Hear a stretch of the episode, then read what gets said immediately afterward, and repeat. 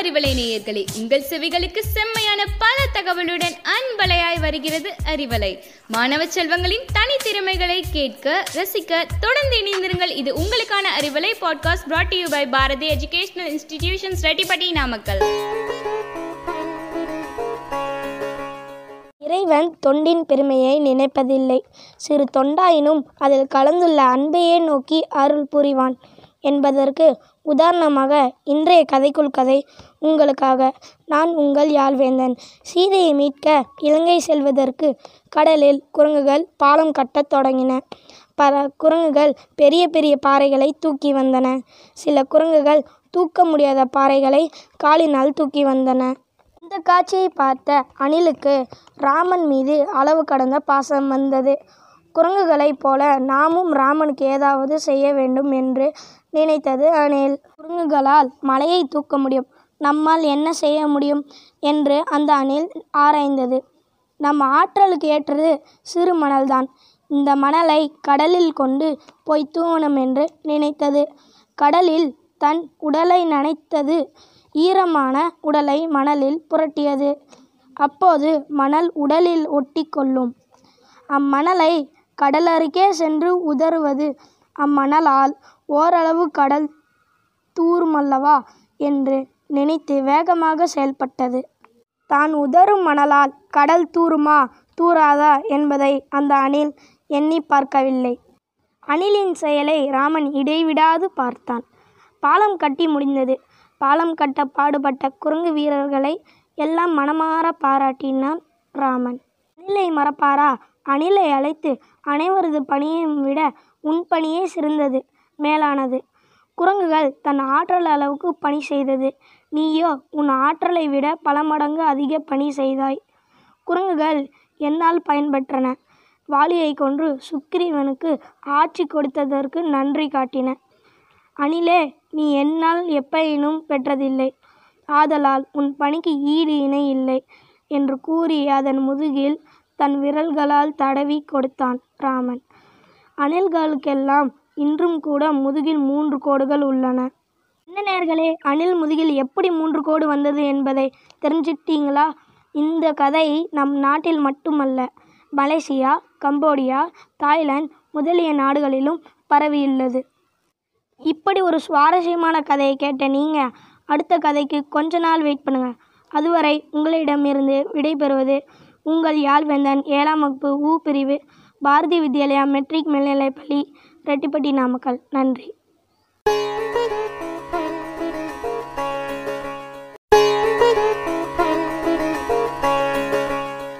அறிவலை நேயர்களே உங்கள் செவிகளுக்கு செம்மையான பல தகவலுடன் அன்பலையாய் வருகிறது அறிவலை. மாணவ செல்வங்களின் தனித்திறமைகளை கேட்க ரசிக்க தொடர்ந்து இணைந்திருங்கள். இது உங்களுக்கான Arivalai podcast brought you by Bharathi educational institutions Rettipatti Namakkal.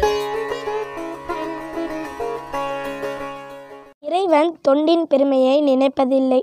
சிறு தொண்டாயினும் அதில் கலந்துள்ள அன்பையே நோக்கி அருள் புரிவான் என்பதற்கு உதாரணமாக இன்றைய கதைக்குள் கதை உங்களுக்காக. நான் உங்கள் யாழ்வேந்தன். சீதையை மீட்க இலங்கை செல்வதற்கு கடலில் குரங்குகள் பாலம் கட்டத் தொடங்கின. பல குரங்குகள் பெரிய பெரிய பாறைகளை தூக்கி வந்தன. சில குரங்குகள் தூக்க முடியாத பாறைகளை காலினால் தூக்கி வந்தன. இந்த காட்சியை பார்த்த அணிலுக்கு ராமன் மீது அளவு கடந்த பாசம் வந்தது. குரங்குகளைப் போல நாமும் ராமனுக்கு ஏதாவது செய்ய வேண்டும் என்று நினைத்தது அணில் குரங்குகளால் மலையை தூக்க முடியும். நம்மால் என்ன செய்ய முடியும் என்று அந்த அணில் ஆராய்ந்தது. நம் ஆற்றலுக்கு ஏற்றது சிறு மணல்தான். இந்த மணலை கடலில் கொண்டு போய் தூவணும் என்று நினைத்தது. கடலில் தன் உடலை நனைத்தது ஈரமான உடலை மணலில் புரட்டியது. அப்போது மணல் உடலில் ஒட்டிக்கொள்ளும் அம்மணலை கடலருகே சென்று உதறுவது. அம்மணலால் ஓரளவு கடல் தூறுமல்லவா என்று நினைத்து வேகமாக செயல்பட்டது. தான் உதறும் மணலால் கடல் தூருமா? தூறாதா என்பதை அந்த அணில் எண்ணி பார்க்கவில்லை. அணிலின் செயலை ராமன் இடைவிடாது பார்த்தான். பாலம் கட்டி முடிந்தது. பாலம் கட்ட பாடுபட்ட குரங்கு வீரர்களை எல்லாம் மனமாற பாராட்டினான் ராமன். அணிலை மறப்பாரா? அணிலை அழைத்து அனைவரது பணியையும் விட உன் பணியே சிறந்தது மேலானது. குரங்குகள் தன் ஆற்றல் அளவுக்கு பணி செய்தது. நீயோ உன் ஆற்றலை விட பல மடங்கு அதிக பணி செய்தாய். குரங்குகள் என்னால் பயன்பெற்றன. வாலியை கொன்று சுக்கிரீவனுக்கு ஆட்சி கொடுத்ததற்கு நன்றி காட்டின. அணிலே நீ என்னால் எப்பயினும் பெற்றதில்லை. ஆதலால் உன் பணிக்கு ஈடு இணை இல்லை என்று கூறி அதன் முதுகில் தன் விரல்களால் தடவி கொடுத்தான் ராமன். அணில்களுக்கெல்லாம் இன்றும் கூட முதுகில் மூன்று கோடுகள் உள்ளன. என்ன நேர்களே அணில் முதுகில் எப்படி மூன்று கோடு வந்தது என்பதை தெரிஞ்சுக்கிட்டீங்களா? இந்த கதை நம் நாட்டில் மட்டுமல்ல மலேசியா கம்போடியா தாய்லாந்து முதலிய நாடுகளிலும் பரவியுள்ளது. இப்படி ஒரு சுவாரஸ்யமான கதையை கேட்ட நீங்கள் அடுத்த கதைக்கு கொஞ்ச நாள் வெயிட் பண்ணுங்கள் அதுவரை உங்களிடமிருந்து விடைபெறுவது உங்கள் யாழ்வேந்தன் ஏழாம் வகுப்பு ஊ பிரிவு பாரதி வித்யாலயா மெட்ரிக் மேல்நிலைப்பள்ளி ரெட்டிப்பட்டி நாமக்கல். நன்றி.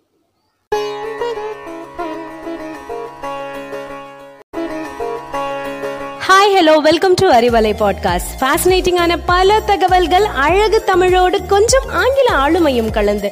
கற்க கேட்க here we go with 360 degree of fantabulous learning with Arivalai podcast brought you by Bharathi educational institutions Rettipatti Namakkal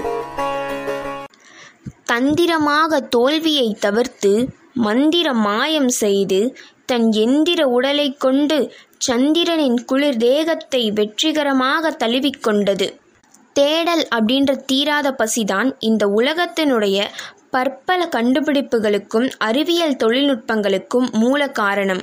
இன்னைக்கு நம்ம நாடே நினச்சி பெருமைப்படக்கூடிய விஷயம்தான் சந்திராயன் மூன்று. ஆனால் பாதி பேருக்கு சந்திராயன் மூன்று விண்கலத்துக்கு பின்னாடி இருந்து செயலாற்றிய நபர்கள் யார் யார் அப்படின்னு தெரியாது. இன்னைக்கு நம்ம அவங்கள பற்றி தான் தெரிஞ்சுக்க போகிறோம் மயில்சாமி அண்ணாதுரை வனிதா வீரமுத்துவேல் நிலவு திட்டத்துடைய மூளையாக இருந்து செயல்பட்ட தமிழர்கள். சந்திராயன் மூன்று விண்கலம் வெற்றிகரமாக நிலாவில் தரையிறங்கினதை நாடு முழுவதும் உள்ள மக்கள் கொண்டாடிட்டு வர நிலையில் தமிழ்நாட்டுக்கு மட்டும் இதில் இரண்டு மடங்கு மகிழ்ச்சி. மூன்று நிலவு பயண திட்டங்களிலும் அதுக்கு பின்னாடி இருந்து மூளையாக செயல்பட்டவங்க தமிழர்கள் அப்படின்றது தான் அந்த மகிழ்ச்சிக்கான காரணம். நிலாவுடைய தென்துருவ பகுதியில் சோதனை நடத்தக்கூடிய முயற்சியில் இந்தியா வெற்றியை கண்டுபிடிச்சிருக்கு. பூமியினுடைய ஒரே இயற்கை மற்றும் செயற்கைக்கோளான நிலாவில் கால் பதிச்ச நாடுகளுடைய பட்டியலில் நான்காவதாக சேர்ந்திருக்கு இந்தியா. இஸ்ரோவுடைய நிலவு பயண ஆராய்ச்சியில் இறுதிக்கட்டமான விண்கலத்தை தரையிறக்கிற வேலையை வெற்றிகரமாக நடந்ததை இந்த நாடே கொண்டாடிட்டு வருது. யூடியூப் லைவுடைய சாதனை. ஆகஸ்ட் இருபத்தி மூணு அன்னைக்கு மாலை ஐந்து நாற்பத்தி நாலில் இருந்து ஆறு நாலு வரைக்கும் நடந்த இந்த தரையிறக்கக்கூடிய பணியானது இஸ்ரோ யூடியூப்பில் லைவ் டெலிகாஸ்ட் பண்ணியிருக்காங்க. இது வரைக்கும் இல்லாத சாதனையாக இந்த லைவை எண்பது லட்சம் பேர் பக்கமாக பார்த்துருக்காங்க. சந்திராயன் மூன்று விண்கலம் வெற்றிகரமாக தரையிறங்கினதை ஸ்ரீஹரிகோட்டா சதீஷ் தாவான் விண்வெளி மையத்தில் இருந்த விஞ்ஞானிகள் கைதட்டி மகிழ்ச்சியை வெளிப்படுத்தினாங்க. பார்க்குறவங்கள மெய்சிலிருக்க வச்ச அந்த தருணம் வரலாற்றில் மட்டும் இல்லாமல் ஒவ்வொருத்தருடைய வாழ்க்கையிலையும் மறக்க முடியாத நிமிடங்களாக இருக்குது சந்திராயன் வரலாற்றை நாடே பார்த்து உற்சாகம் அடைஞ்சிட்டு இருக்கக்கூடிய நேரத்தில் இந்த திட்டங்களில் பொதுவாக ஒத்து போகக்கூடிய ஒரு விஷயத்தை பார்க்க முடியுது. அது ரெண்டாயிரத்தி எட்டுலேருந்து நடந்துட்டு இருக்கக்கூடிய சந்திராயன் திட்டங்களில் மூளையாக இருந்து செயல்பட்டவங்க தமிழர்கள் அப்படின்றது தான் அந்த ஒத்து போகக்கூடிய விஷயம். சந்திராயன் ஒன்று திட்டத்தில் விஞ்ஞானி மயில்சாமி அண்ணாதுரை. சந்திராயன் இரண்டு திட்டத்தில் விஞ்ஞானி வனிதா. இப்போ சந்திராயன் மூன்று திட்டத்தில் விஞ்ஞானி வீரமுத்துவேல் அப்படின்னு சந்திராயன் திட்டங்களில் தமிழர்கள் பெரும் பங்காற்றியிருக்காங்க. மயில்சாமி அண்ணாதுரையை பற்றி பார்க்கலாம். சந்திராயன் ஒன்று திட்டத்தை ரெண்டாயிரத்தி எட்டில் வெற்றியாக்குனதுக்கு அப்புறமா மயில்சாமி அண்ணாதுரை இந்தியாவினுடைய நிலவு மனிதர் அப்படின்னு போற்றப்பட்டார். இந்திய விண்வெளி ஆராய்ச்சி மையம் அதாவது இஸ்ரோவுடைய முன்னாள் இயக்குனராக இருந்த இவர் சந்திராயன் ஒன்று மட்டும் இல்லாமல் மங்கள்யான் சந்திராயன் இரண்டு விண்வெளி திட்டங்கள்லையும் முக்கிய பங்காற்றி விண்வெளி ஆராய்ச்சியில் இந்தியாவும் பங்களிக்குது அப்படின்ற நிலைக்கு வழிவகுத்திருக்காரு. கோயம்புத்தூர் மாவட்டத்தில் சிறிய கிராமமான கோதவாடி கிராமத்தை சேர்ந்தவர் தான் இவர். இவர் பட்ட மேற்படிப்பு படிக்கிற வரைக்கும் கோவை மாவட்டத்தை விட்டு தாண்டினதே கிடையாது.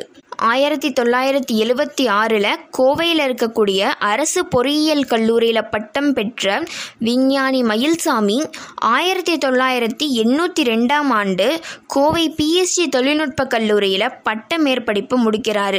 ஆயிரத்தி தொள்ளாயிரத்தி எண்பத்தி ரெண்டாம் ஆண்டில் அவருடைய இருபத்தி நாலாவது வயசில் இஸ்ரோவில் வேலைக்கு சேர்ந்து சுமார் முப்பத்தி ஆறு ஆண்டுகளாக வேலை செஞ்சிட்ருக்காரு அவருடைய பணிக்காலத்தில் ஐஓஎஸ்எஸ்எஸ் GSAT astro shot INSAT உட்பட முப்பது செயற்கைக்கோள்களை வடிவமைச்சு தயாரித்து அதை விண்ணிலையும் செலுத்தியிருக்காரு. திறமைசாலியான இவருடைய வியக்க வைக்கக்கூடிய அறிவியல் சிந்தனைக்கு மத்திய மாநில அரசுகளும் பல்வேறு அமைப்புகளும் எழுபத்தி அஞ்சுக்கும் மேற்பட்ட விருதுகளை கொடுத்து கௌரவிச்சிருக்காங்க. அடுத்ததா வனிதா முத்தையாவை பற்றி பார்க்கலாம். முப்பத்தி ஆறு வயசான வனிதா முத்தையா சந்திராயன் ரெண்டு திட்டத்துடைய இயக்குனராக செயல்பட்டிருக்காங்க. திட்டப்பணி இயக்குனர் அப்படின்றது ரொம்ப சுலபமான விஷயமே கிடையாது. ஒரு விண்கலத்தையும் அதோடைய உறுப்புகளையும் வடிவமைச்சு தயாரித்து சரிபார்த்து விண்கலத்தை இறுதி வடிவத்துக்கு கொண்டு வந்து அந்த விண்கலத்தை விண்ணில் செலுத்துகிற வரைக்கும் முழு பொறுப்பையும் ஏற்றுக்கிறவங்க தான் திட்டப்பணி இயக்குனர். சந்திராயன் ரெண்டு செயற்கைக்கோளுக்கு முன்னாடி கார்டோ ஷாட் ஓஷோன் ஷாட் உள்ளிட்ட விண்கலத்தில் வேலை செஞ்சுருக்காங்க வனிதா முத்தையா. ரெண்டாயிரத்தி பதிமூணாம் ஆண்டு விண்ணில் செலுத்தப்பட்ட மங்கள்யான் செயற்கைக்கோளுடைய வடிவமைப்பில் வனிதாவினுடைய பங்களிப்பு மிக முக்கியமானதாக இருந்துச்சு. இஸ்ரோவில் முப்பத்தி ரெண்டு வருஷமாக வேலை செஞ்சுட்டு இருக்கக்கூடிய இவங்க விஞ்ஞானி மயில்சாமி அண்ணாதுரையினுடைய வழிகாட்டுதல் பேரில் சந்திராயன் ரெண்டு திட்டத்தில் செயலாற்றியிருக்காங்க. இந்தியாவுடைய ராக்கெட் பெண்மணி அப்படின்னு புகழப்பட்ட வனிதா திட்ட இயக்குனராக இருந்து செயல்பட்ட சந்திராயன் ரெண்டு விண்கலம் வெற்றிக்கு ரொம்ப பக்கத்தில் போய் வாய்ப்பை தவற விட்டுருச்சு. ஆனால் சந்திராயன் ரெண்டு விண்கலத்துடைய ரோவர் மட்டும்தான் வெடிச்சிருக்கு. ரோவர் வெடிக்கிறதுக்கு முன்னாடி எடுக்கப்பட்ட புகைப்படங்கள் இப்போ ஏற்பட்டிருக்கக்கூடிய வெற்றிக்கு ரொம்பவே பயனுள்ளதாக இருந்திருக்கு. லேண்டர் மட்டும் வெடிச்சிருக்கக்கூடிய நிலையில் நிலாவில் இருக்கக்கூடிய சந்திராயன் ரெண்டு விண்கலம் சந்திராயன் மூன்று விண்கலத்தோட இன்னமும் தொடர்பில் தான் இருக்குது அடுத்ததா வீரமுத்துவேல் பற்றி பார்க்கலாம். சந்திராயன் மூன்று திட்டத்தோட இயக்குனராக ரெண்டாயிரத்தி பத்தொம்போதாம் ஆண்டு டிசம்பர் ஒன்பதாம் தேதி விழுப்புரத்தைச் சேர்ந்த வீரமுத்துவேல் நியமிக்கப்படுறாரு. ரிட்டையர்டு ரயில்வே ஆஃபீஸர் பழனிவேலுடைய மகன் வீரமுத்துவேல் ஆயிரத்தி தொள்ளாயிரத்தி எழுவத்தி எட்டில் பிறகுறாரு விழுப்புரம் ரயில்வே பள்ளியில் அவருடைய ஆரம்பகால படிப்பை படிச்சிருக்காரு. அப்புறமா பாலிடெக்னிக் படித்து சென்னை சாய்ராம் பொறியியல் கல்லூரியில் பொறியியல் துறையில் பட்டம் பெற்றிருக்காரு. திருச்சி ஆர்இசி கல்லூரியில் பொறியியல் பிரிவில் முதுகலை பட்டமும் பெற்றிருக்காரு. சென்னை ஐஐடியில் மேற்கொண்ட படிப்பை படித்து முடிக்கிறாரு வீரமுத்துவேல். அங்கே ஏரோஸ்பேஸ் துறையில் முக்கிய ஆராய்ச்சியை தொடர்ந்துட்டு வந்தார். இந்திய விண்வெளி ஆய்வு மையமான இஸ்ரோவில் ஆயிரத்தி தொள்ளாயிரத்தி எண்பத்தி ஒம்போதாம் ஆண்டு விஞ்ஞானியாக வேலைக்கு சேர்றாரு வீரமுத்துவேல். விண்கலத்துடைய எலக்ட்ரானிக் தொகுப்பில் அதிர்வுகளை கட்டுப்படுத்தக்கூடிய முறை பற்றி ஆய்வு கட்டுரையை ரெண்டாயிரத்தி பதினாறாம் ஆண்டில் சமர்ப்பிக்கிறாரு. அதற்கான சோதனை பெங்களூரில் இருக்கக்கூடிய யூஆர் ராவ் செயற்கைகோள் மையத்தில் நடந்திருக்கு. இந்த ஆய்வில் வீரமுத்துவேல் கையாண்ட தொழில்நுட்பம் விண்கலத்துடைய லேண்டர் நிலவில் தரையிறக்கிறதுக்கும் விண்கலத்துடைய ரோவர் பகுதியை சரியாக இயக்குறதுக்கும் உதவக்கூடிய வகையில் இருக்கு. இஸ்ரோவுடைய முதல் நானோ செயற்கைகோள் குழுவை வழிநடத்தக்கூடிய வாய்ப்பை பெற்ற இவர் மூன்று நானோ சேட்டலைட்டையும் ஏவிருக்காரு சந்திராயன் ரெண்டு திட்டத்துடைய இணை இயக்குனராக பணியாற்றியதுக்கு அப்புறமா சந்திராயன் மூன்று திட்டத்தில் இயக்குனராக வேலை செய்யக்கூடிய வாய்ப்பை பெற்ற இவர் நாலு வருஷமாக அவருடைய சொந்த குடும்பத்தை கூட பார்க்காம முழு மூச்சா சந்திராயன் மூணுக்காக வேலை செஞ்சு இன்னைக்கு வெற்றி மகனாக தமிழக மக்களால் கொண்டாடப்பட்டுட்டு இருக்காரு. நான் ஒரு எளிய மனிதன்தான். என்னால் இந்த அளவுக்கு வர முடியும் அப்படின்னா எல்லாராலையும் வர முடியும். வாய்ப்பு எல்லாருக்கும் இருக்குது அதை நாம் எப்படி பயன்படுத்துகிறோம் அப்படின்றது நம்ம கைகளில் தான் இருக்குது என்னை பொறுத்த வரைக்கும் சுய ஒழுக்கம் எதையும் நம்ம எதிர்பார்க்காத நூறு சதவீத ஈடுபாடு கடின உழைப்பு நமக்கு இருக்கக்கூடிய தனித்துவம் நமக்கு வெற்றியை பெற்றுத்தரும் கடின உழைப்பு பலனின்றி போகாது. அப்படின்னு விஞ்ஞானி வீரமுத்துவேல் ஏற்கனவே வெளியிட்டிருந்த வீடியோ இணையத்தில் இப்போது வைரல் ஆகிட்டு வந்துட்டுருக்கு. சந்திராயன் மூன்று விண்கலத்தில் முக்கிய பணியாற்றிய இவங்க மூணு பேருக்கும் என்னுடைய வாழ்த்துக்களை தெரிவித்து இந்த தலைப்பை முடிச்சுக்கிறேன். மீண்டும் ஒரு வாய்ப்பில் சந்திக்கும் வரை உங்களிடமிருந்து விடைபெறுவது பாரதி பள்ளி மாணவி ஹரிணி டுவெல்த் எம் டென். நன்றி வணக்கம்.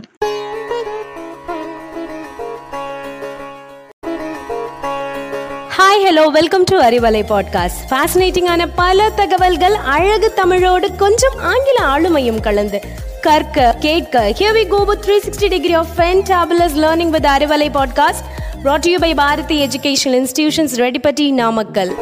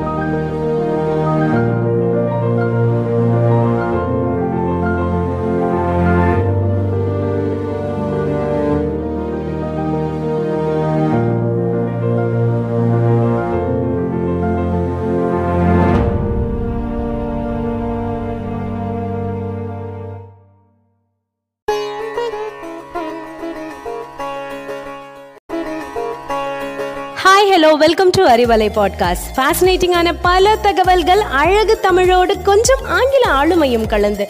கற்க கேட்க here we go with 360 degree of fantabulous learning with Arivalai podcast brought to you by Bharathi educational institutions Rettipatti Namakkal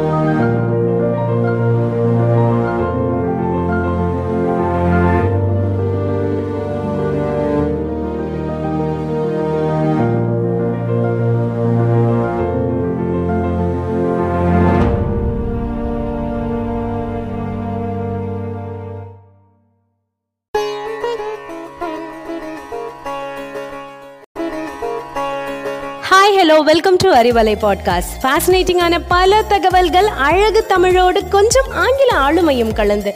கற்க கேட்க here we go with 360 degree of fantabulous learning with Arivalai podcast brought you by Bharathi educational institutions Rettipatti Namakkal இரவு வானத்தில் நிலாவோட அழகை பார்க்கறதே தனி சுகம்னு சொல்லலாம். அந்த நிலவு பூமிக்கு எப்படி வந்தது? வாங்க பார்க்கலாம். நான் உங்கள் SJ Yuvanishu from Bharathi Vidyalaya matric higher secondary school Rettipatti Namakkal குப்பையிலிருந்து உருவானது நிலா. என்ன? நம்ம வீட்டு குப்பை நிலா வரைக்கும் போயிருக்கா? அட அது இல்லைங்க. செவ்வாய் கிரகம் சைஸில் இருந்து ரியானுங்கிற ஒரு ஓல்டு பிளானட் பூமி மேலே மோதி அதில் உருவான தூசி துவல்கள் நிறைந்த புகை மண்டலம் விண்வெளியில் வீசி எரியப்பட்டிருக்குது. இந்த துவல்கள் எல்லாம் ஒன்று சேர்ந்து ஒரு நிலாவாக உருவானது. நம்ம நிலா எப்படி உருவானது என்பதற்கு நிறைய தேடி இருக்குது. அது எல்லாத்தையும் பார்த்த சயின்டிஸ்ட் சரின்னு ஒத்துக்கிட்டது. Giant impact hypothesis. இந்த தீரிக்குள்ளே போகிறதுக்கு முன்னாடி லெக்ரான்ஸ் புள்ளினா என்னன்னு பார்ப்போம். சூரியனை நம்ம பூமி ஒரு நிலையான பாதையில் சுற்றி வருது. இப்போ நம்ம பூமியோட சுற்றுப்பாதைக்கு ஏற்ற மாதிரி இன்னொரு பொருளை பூமி கூடவே சூரியனை சுத்த வைக்கணும்னா அந்த பொருளை லெக்ரான்ஸ் பாயிண்டில் வச்சா போதும். அதுவும் நம்ம பூமி கூடவே சூரியனை ஒரு நிலையான பாதையில் சுற்றி வரும். இந்த மாதிரி அஞ்சு பிள்ளைகள் இருக்குது. இது எல்லாத்துக்கும் L one L two L three L four L ஃபைவ்னு காமனாக ஒரு பெயர் இருக்குது ஒரு பொருளை இந்த லெக்ரான்ஸ் புள்ளியில் இல்லாமல் வேறு எங்கே வச்சாலும் சூரியனையும் பூமியும் அந்த பொருளை ஈர்ப்பு விசை மூலமாக தன் பக்கமாக ஈர்த்துவிடும். சுமார் நானூற்றி ஐம்பது கோடி வருடங்களுக்கு முன்னாடி நம்ம பூமிக்கு சூரியனுக்கும் நடுவில் இருக்கிற L four L five Lagrange பாயிண்டில் சின்ன பிளானட் இருந்தது. இந்த பிளானட்டுக்கு பெயர் தான் தேயா நம்ம சூரிய குடும்பம் உருவான டைமில் சூரியனையும் சுற்றி நிறைய எரிக்கற்கள் இருந்தது. இந்த எரிக்கற்கள் பூமி மேலேயும் தேயியா மேலேயும் மோதிக்கிட்டே இருந்தது. இந்த மோதல்கள் தேயியா செவ்வாய் பிளானட்டோட அளவுக்கு வளர்ந்தது. மார்ஸ் மற்றும் ஜூப்பிட்டர் பிளானட்டோட ஈர்ப்பு விசையில் தேயியா அதனோட லெக்ரான்ஸ் பாயிண்டில் இருந்து விடுபட்டு ஒரு நொடிக்கு நாலு கிலோமீட்டருங்கிற வேகத்தில் பூமி மேலே மோதியது. இந்த மோதல் பூமியோட ஒரு பக்கத்தையும் தேயியாவையும் முழுசாகவும் அழித்து விட்டது இந்த மோதலில் தேயியாவோட கரு பூமியோட கருக்குள்ளே ஒன்றா இணைந்தது. மீதி இருந்த பாறை தோள்கள் பூமியை சுற்றி ஒரு வளைவமாகவோ அல்லது அந்த வளையத்தை தாண்டி ஒரு சிறு நிலாவாகவும் உருவானது. சுமார் ஒரு கோடி வருஷங்களுக்கு பூமியை சுற்றி இருந்த வளையம் இன்னொரு நிலாவாக உருவாச்சு. இந்த இரண்டு நிலாக்களும் சூரியனோடவே டைடல் ஃபோர்ஸ்னால ஒன்றா மோதி ஒரு நிலாவாக உருவானது. நிலாவோட முன்பக்கம் பின்பக்கத்தை விட அடர்த்தி கம்மியாக இருக்கும் காரணம் இந்த இரண்டு நிலாக்கள் ஒன்றா மோதினாலதால தான் தேய்யா மாதிரி ஒரு பிளானட்டையும் பூமி மேலே மோதினால தான் பூமி ஒரு பக்கம் சாய்ந்து இருக்கிற அளவும் நிலாவோட சுற்றுப்பாதையும் ஒரு பக்கம் சாய்ந்து இருக்கிற அளவும் ஒரே மாதிரி இருக்குது. இந்த இணைப்பின் காரணமாக தான் நிலாவோட கரு மிகவும் சின்னதாகவும் பூமியோட கரு ரொம்ப பெருசாகவும் இருக்குது. இதுதான் ஜெயிண்ட் இம்பேக்ட் ஹைப்போதீசிட் சொல்லும் நிலா உருவான கதை. இப்படி உருவான நிலவை ஆராய்ச்சி செய்யதான் சந்திராயன் போன்ற ராக்கெட் அனுப்பி ஆய்வு செய்து வருகிறோம். மீண்டும் ஒரு புதிய தகவலுடன் சந்திக்கிறேன். நன்றி வணக்கம்.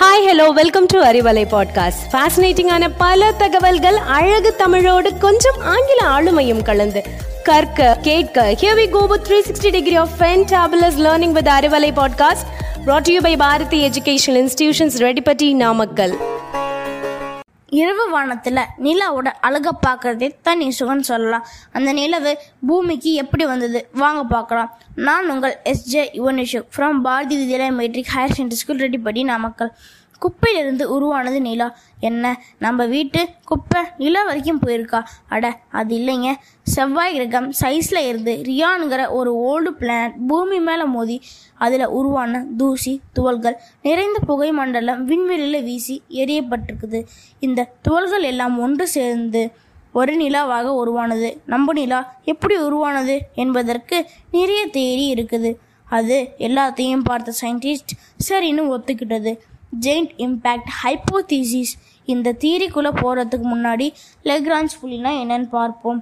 சூரியனை நம்ம பூமி ஒரு நிலையான பாதையில் சுற்றி வருது. இப்போ நம்ம பூமியோட சுற்றுப்பாதைக்கு ஏற்ற மாதிரி இன்னொரு பொருளை பூமி கூடவே சூரியனை சுத்த வைக்கணும்னா அந்த பொருளை லெக்ரான்ஸ் பாயிண்டில் வச்சா போதும்.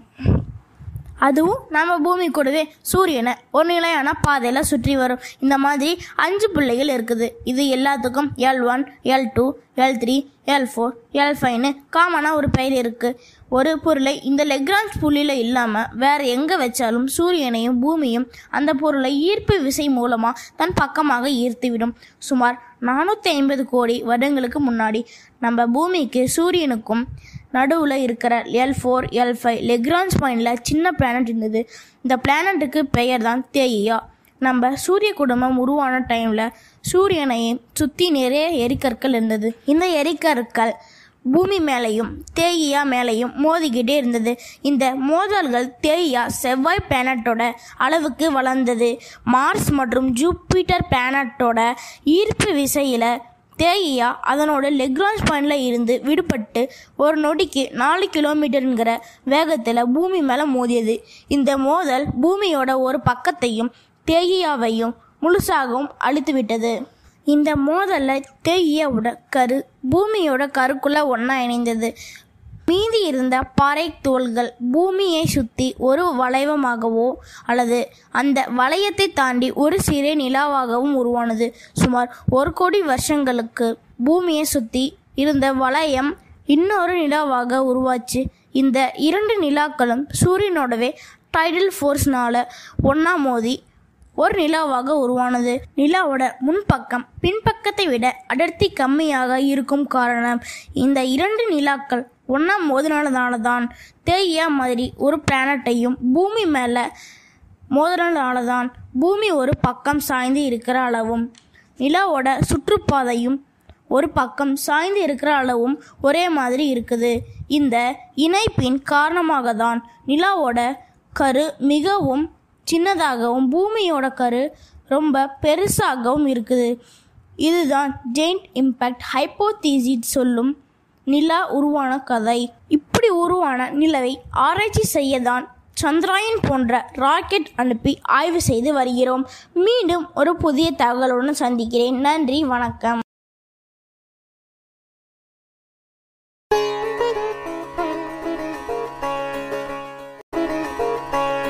Hi hello welcome to Arivalai podcast ஃபேசினேட்டிங்கான பல தகவல்கள் அழகு தமிழோடு கொஞ்சம் ஆங்கில ஆளுமையும் கலந்து. கற்க கேட்க. Here we go with 360 degree of fantabulous learning with Arivalai podcast brought to you by Bharathi educational institutions Rettipatti Namakkal இரவு வானத்தில் நிலாவோட அழகை பார்க்கறதே தனி சுகம் சொல்லலாம். அந்த நிலவு பூமிக்கு எப்படி வந்தது? வாங்க பார்க்கலாம். நான் உங்கள் SJ Yuvanishu from Bharathi Vidyalaya matric higher secondary school Rettipatti Namakkal குப்பையிலிருந்து உருவானது நிலா. என்ன? நம்ம வீட்டு குப்பை நிலா வரைக்கும் போயிருக்கா? அட அது இல்லைங்க. செவ்வாய் கிரகம் சைஸில் இருந்து ரியானுங்கிற ஒரு ஓல்டு பிளானட் பூமி மேலே மோதி அதில் உருவான தூசி துவல்கள் நிறைந்த புகை மண்டலம் விண்வெளியில் வீசி எரியப்பட்டிருக்குது இந்த துவல்கள் எல்லாம் ஒன்று சேர்ந்து ஒரு நிலாவாக உருவானது. நம்ம நிலா எப்படி உருவானது என்பதற்கு நிறைய தேரி இருக்குது. அது எல்லாத்தையும் பார்த்த சயின்டிஸ்ட் சரின்னு ஒத்துக்கிட்டது. ஜெயிண்ட் இம்பேக்ட் ஹைப்போதீசிஸ் இந்த தீரிக்குள்ளே போகிறதுக்கு முன்னாடி லெக்ரான்ஸ் புள்ளினா என்னன்னு பார்ப்போம். சூரியனை நம்ம பூமி ஒரு நிலையான பாதையில் சுற்றி வருது. இப்போ நம்ம பூமியோட சுற்றுப்பாதைக்கு ஏற்ற மாதிரி இன்னொரு பொருளை பூமி கூடவே சூரியனை சுத்த வைக்கணும்னா அந்த பொருளை லெக்ரான்ஸ் பாயிண்டில் வச்சா போதும். அதுவும் நம்ம பூமி கூடவே சூரியனை ஒரு நிலையான பாதையில் சுற்றி வரும். இந்த மாதிரி அஞ்சு பிள்ளைகள் இருக்குது. இது எல்லாத்துக்கும் L one L two L three L four L ஃபைவ்னு காமனாக ஒரு பெயர் இருக்குது ஒரு பொருளை இந்த லெக்ரான்ஸ் புள்ளியில் இல்லாமல் வேறு எங்கே வச்சாலும் சூரியனையும் பூமியும் அந்த பொருளை ஈர்ப்பு விசை மூலமாக தன் பக்கமாக ஈர்த்துவிடும். சுமார் நானூற்றி ஐம்பது கோடி வருடங்களுக்கு முன்னாடி நம்ம பூமிக்கு சூரியனுக்கும் நடுவில் இருக்கிற L four L five Lagrange பாயிண்டில் சின்ன பிளானட் இருந்தது. இந்த பிளானட்டுக்கு பெயர் தான் தேயியா நம்ம சூரிய குடும்பம் உருவான டைமில் சூரியனையும் சுற்றி நிறைய எரிக்கற்கள் இருந்தது. இந்த எரிக்கற்கள் பூமி மேலேயும் தேயியா மேலேயும் மோதிக்கிட்டே இருந்தது. இந்த மோதல்கள் தேயியா செவ்வாய் பிளானட்டோட அளவுக்கு வளர்ந்தது. மார்ஸ் மற்றும் ஜூப்பிட்டர் பிளானட்டோட ஈர்ப்பு விசையில் தேயியா அதனோட லெக்ரான்ஸ் பாயிண்டில் இருந்து விடுபட்டு ஒரு நொடிக்கு நாலு கிலோமீட்டருங்கிற வேகத்தில் பூமி மேலே மோதியது. இந்த மோதல் பூமியோட ஒரு பக்கத்தையும் தேயியாவையும் முழுசாகவும் அழித்து விட்டது. இந்த மோதலில் தேயியாவோட கரு பூமியோட கருக்குள்ளே ஒன்றா இணைந்தது. மீதி இருந்த பாறை தோள்கள் பூமியை சுற்றி ஒரு வளைவமாகவோ அல்லது அந்த வளையத்தை தாண்டி ஒரு சிறிய நிலாவாகவும் உருவானது. சுமார் ஒரு கோடி வருஷங்களுக்கு பூமியை சுற்றி இருந்த வளையம் இன்னொரு நிலாவாக உருவாச்சு. இந்த இரண்டு நிலாக்களும் சூரியனோடவே டைடல் ஃபோர்ஸ்னால ஒன்றா மோதி ஒரு நிலாவாக உருவானது. நிலாவோட முன்பக்கம் பின்பக்கத்தை விட அடர்த்தி கம்மியாக இருக்கும் காரணம் இந்த இரண்டு நிலாக்கள் ஒன்றா மோதினாலதால தான் தேய்யா மாதிரி ஒரு பிளானட்டையும் பூமி மேலே மோதினால தான் பூமி ஒரு பக்கம் சாய்ந்து இருக்கிற அளவும் நிலாவோட சுற்றுப்பாதையும் ஒரு பக்கம் சாய்ந்து இருக்கிற அளவும் ஒரே மாதிரி இருக்குது. இந்த இணைப்பின் காரணமாக தான் நிலாவோட கரு மிகவும் சின்னதாகவும் பூமியோட கரு ரொம்ப பெருசாகவும் இருக்குது. இதுதான் ஜெயின்ட் இம்பேக்ட் ஹைப்போதீசிட் சொல்லும் நிலா உருவான கதை. இப்படி உருவான நிலவை ஆராய்ச்சி செய்யதான் சந்திராயன் போன்ற ராக்கெட் அனுப்பி ஆய்வு செய்து வருகிறோம். மீண்டும் ஒரு புதிய தகவலுடன் சந்திக்கிறேன். நன்றி வணக்கம்.